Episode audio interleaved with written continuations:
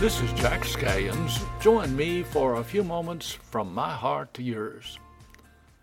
I grew up on a hill farm in West Tennessee. We raised cotton and corn as row crops, and in the early 50s we didn't have a tractor, so all of the soil prep and planting was done with horses and mules. I can remember to this day my dad plowing those crop rows, row after row with those mule teams.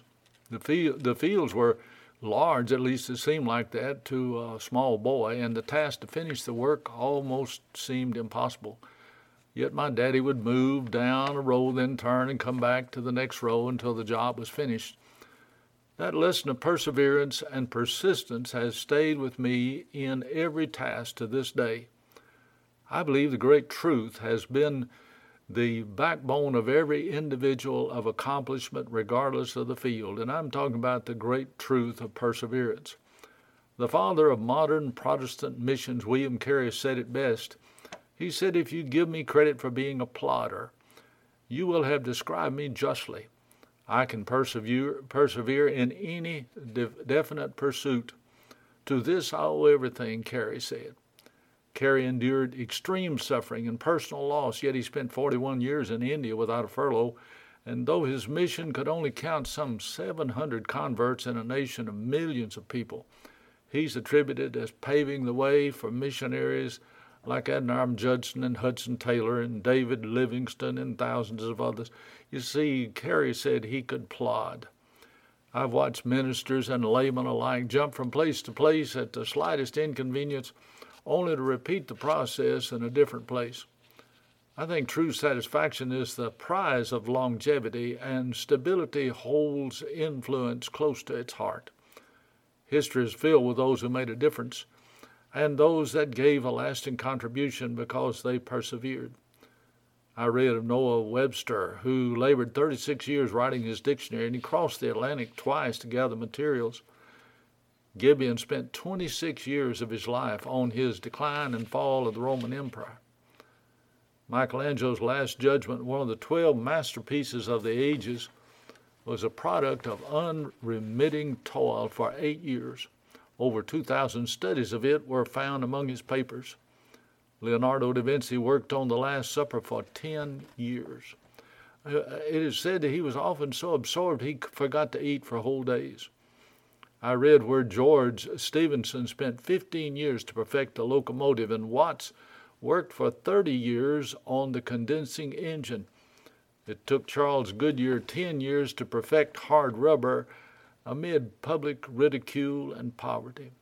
George Bancroft used 26 of his life on the history of the United States, and the list could go on and on and on.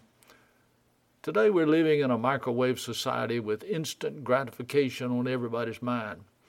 Noteworthy accomplishments require extensive planning and purposeful labor and perseverance. A.C. Lawson, one of my favorite authors, in his book The Touch of God, sums up the situation like this Great men and women are not made overnight, but through the years they have been making the most of their opportunities and possibilities. They burned the midnight oil, then at last the world discovered them and their talents and gives them the well earned applause and credit that's due them. Success has been described as 10% inspiration and 90% perspiration. Those with short accomplishments have refused the long hours. John Milton produced Paradise Lost through 40 years of investment. The book that, beside the Bible, has influenced the most people is written from a Bedford jail over a 12 year span. It's called Pilgrim's Progress.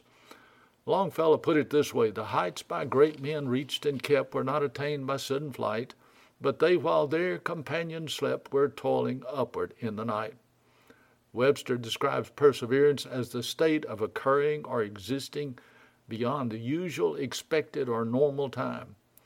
The Oxford Dictionary calls perseverance the fact of continuing in an opinion or course of action in spite of all the difficulties. This last uh, several years ago, a dear friend of mine uh, passed away. Uh, he had been in the ministry or had been serving in the ministry for over 28 years. He'd been married to his sweet wife for about 62 years. And for a half century, this humble man had visited, invited, and provided transportation for boys and girls to church, and had loved people. He loved his Lord and shared the gospel with everyone he met. I watched as in amazement that night as people walked by his open casket for three and one half hours to honor his life of perseverance. My greatest sadness, as uh, having been a pastor for many, many years now, over 50 years, uh, is the unrealized potential of those I shepherded. There's rarely a, la- rarely a lack of talent or ability, but a dearth of tenacity of soul that stops most of us from persevering. And my heart breaks to know a life that's lived half speed without direction. The prophet spoke of God seeking a man, not just any man, but a man to make up the hedge and stand in the gap. A postage stamp is successful because it sticks to one job. Truly, the greatest ability is dependability, and the best takes time to produce. Every mighty river is an accumulation of many raindrops, and snowflakes make up the snowstorm, and endless miles of beach is just some uh, myriads of small grains of sand. Life's not made up of years, but of hours, and the hours are just moments, and the moments tick by as seconds. It takes 17 years to grow a squash plant, but it takes a 100 years to grow an oak tree. Life is a mixed bag. My sainted mother was fond of saying, You must take the bitter with the sweet. There are mountaintops and valley experiences and laughter and tears. All of these take their turn. You can always tell the depths of a man's character by what it takes to stop him. We should teach our children at a young age not to quit but finish every task. Granted, it's easier to start a journey than to continue when the road gets rough. My plea to those along the way is to persevere. The stakes are high, the blessings just over the next rise. I've met many who have lived lives and who were living lives of regret. Broken homes and abandoned church memberships and unattained careers and unrealized influences all make up the list of what might have been. The powerful truth is that it's always darkest before the dawn. Keep on keeping on. Never give up on God yourself of others. Others are watching as we go through the hard times. Personally, I am plowing out the short rows now. For sure, there are many things I cannot do, but I can stand in the gap. I can plod. Thank you for listening. This has been Jack Scallion sharing a few moments from my heart to you.